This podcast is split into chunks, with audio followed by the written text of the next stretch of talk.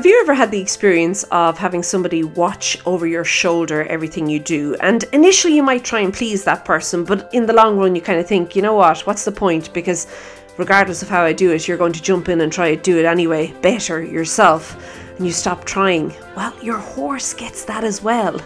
Hi there, my name is Lorna Leeson, and this is the Daily Strides podcast, the podcast for equestrians all over the world, helping you to have better conversations with your horse and also to become a better team leader, which means that sometimes we have to hand over the reins of responsibility to other team members, namely your horse.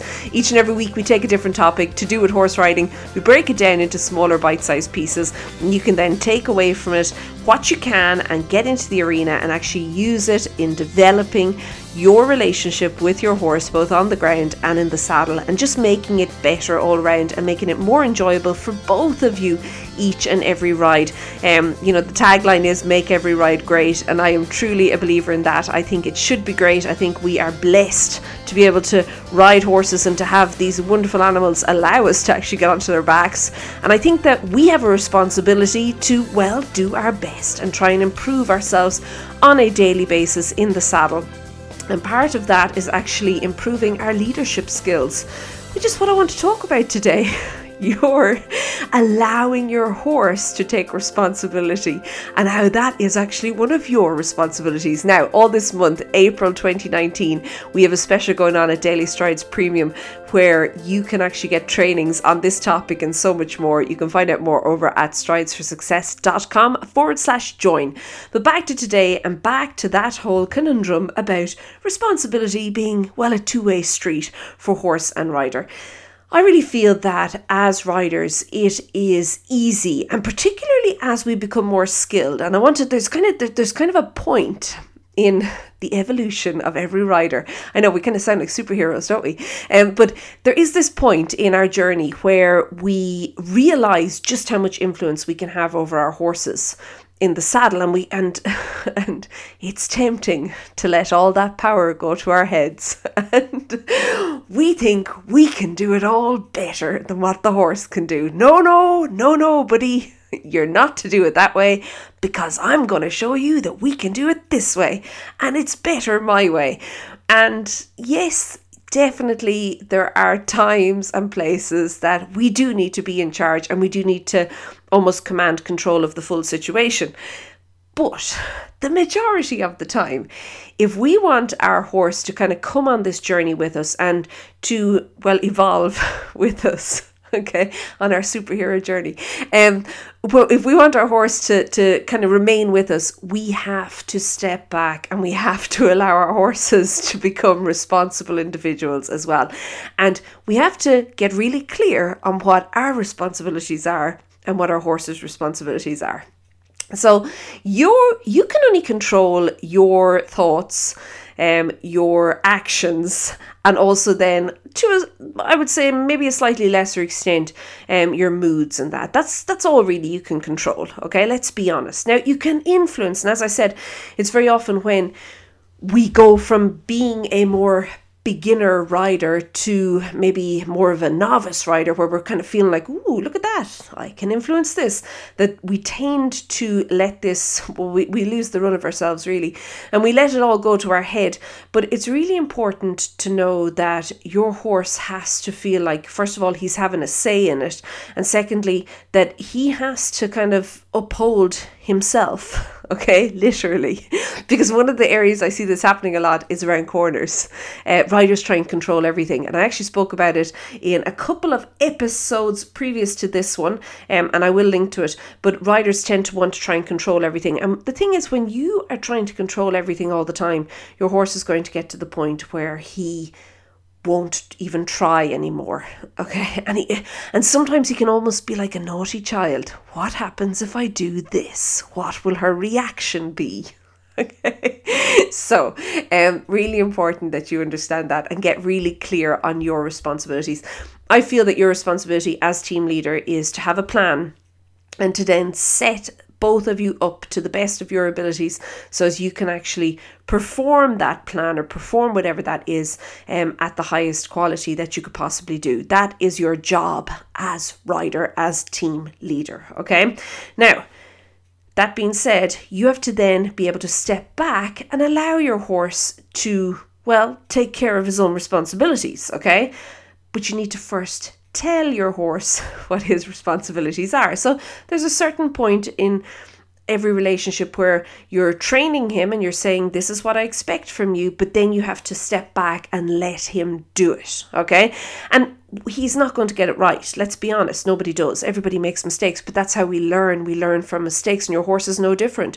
So by him, by you explaining it first of all and becoming really clear and, and setting it out, kind of laying it out in front of him. This is what I'm looking for, buddy.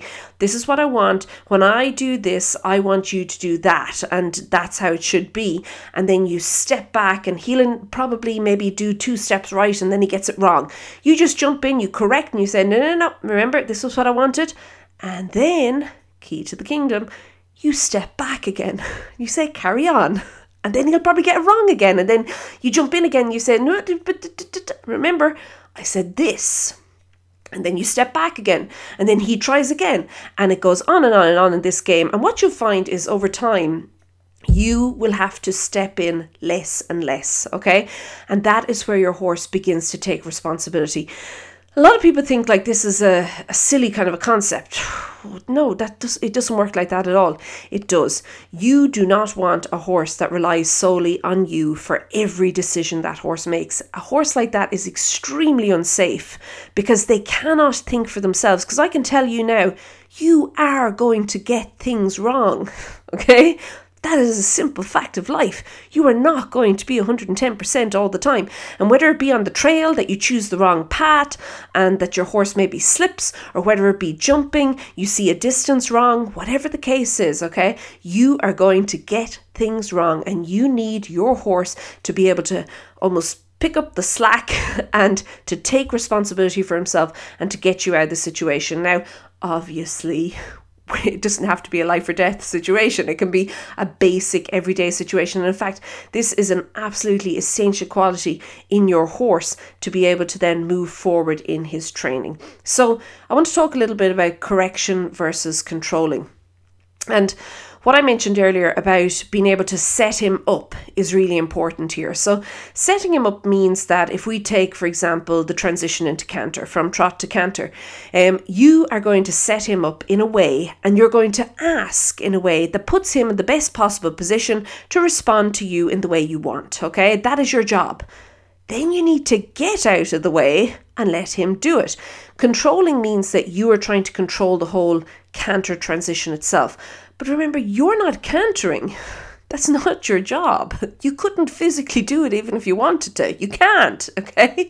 You're not a horse. You don't have four legs. You are not going to be doing the cantering.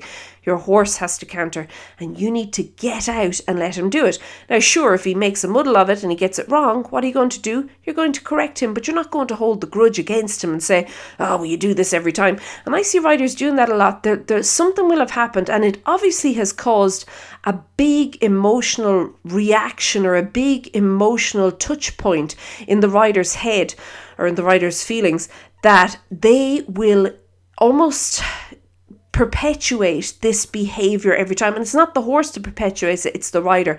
Because when you put a different rider on, the horse will respond differently. Okay. So I just want you to be aware of that as well. That there is a very, very big difference between correction and controlling, and that you need to be able to almost assess yourself on a, I would say, movement by movement basis. And what I mean by movement is different questions you're asking of your horse. And um, so when you want him to do something differently, um, a different movement, such as maybe a transition, maybe going from straight to a bend, whatever the case is, that you are constantly assessing am I correcting or am I controlling here? And then being able to almost stop yourself when it's tempting, eh? It's tempting to keep controlling everything because, of course, we think we can do it better.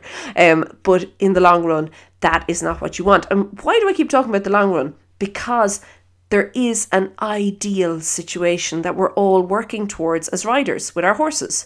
And the ideal situation is, simply put, that your horse stays doing or stays going in whatever you've asked him to do until you step in and ask him to change it. Okay? And that seems like such a far fetched dream for so many. Okay, so I set him up in this perfect trot and he must stay going in the trot in a straight line until I step in. Yes, that's what we're looking for. That is training. That is that is where every conversation with your horse is going. That's what we're looking for. Is that going to happen? Is it realistic? Probably not because your horse has a mind of his own and he's there's also all these outside um kind of interferences and influences, if you want, but I see them as being more interferences that are going on as well, that are definitely going to impact whatever you've asked. But that is the end goal that you ask, you set it up. Well, you set it up first, then you ask, and then he stays doing that until you step in and say, Excuse me, can I have your attention, please? With your half halt, of course. And then you ask him to do something different, okay? That is your horse's responsibility. And he can only get to that point if you let him. And it's not, you know, there's a there's a very big difference between delegating and abdicating. And I find that that's really important as well to understand as a rider. You're not you have to delegate. You have to tell him this is what I want from you. And delegation requires management, which means this is where the correction comes in. Abdicating means you tell him, okay, well, buddy, I'm not doing this anymore. That's your baby. You do that over there, and I'm going to go over here and do this thing. And then you're not correcting it at all. Um, so it's really important that you understand as well that there is a very big difference between the two. But I really feel that if you could get clear initially on the responsibilities of what you should be. Um, held accountable for and what your horse should be held accountable for, it is going to clear things up a lot and it's going to also allow the two of you to move forward in your conversation with each other on a daily basis.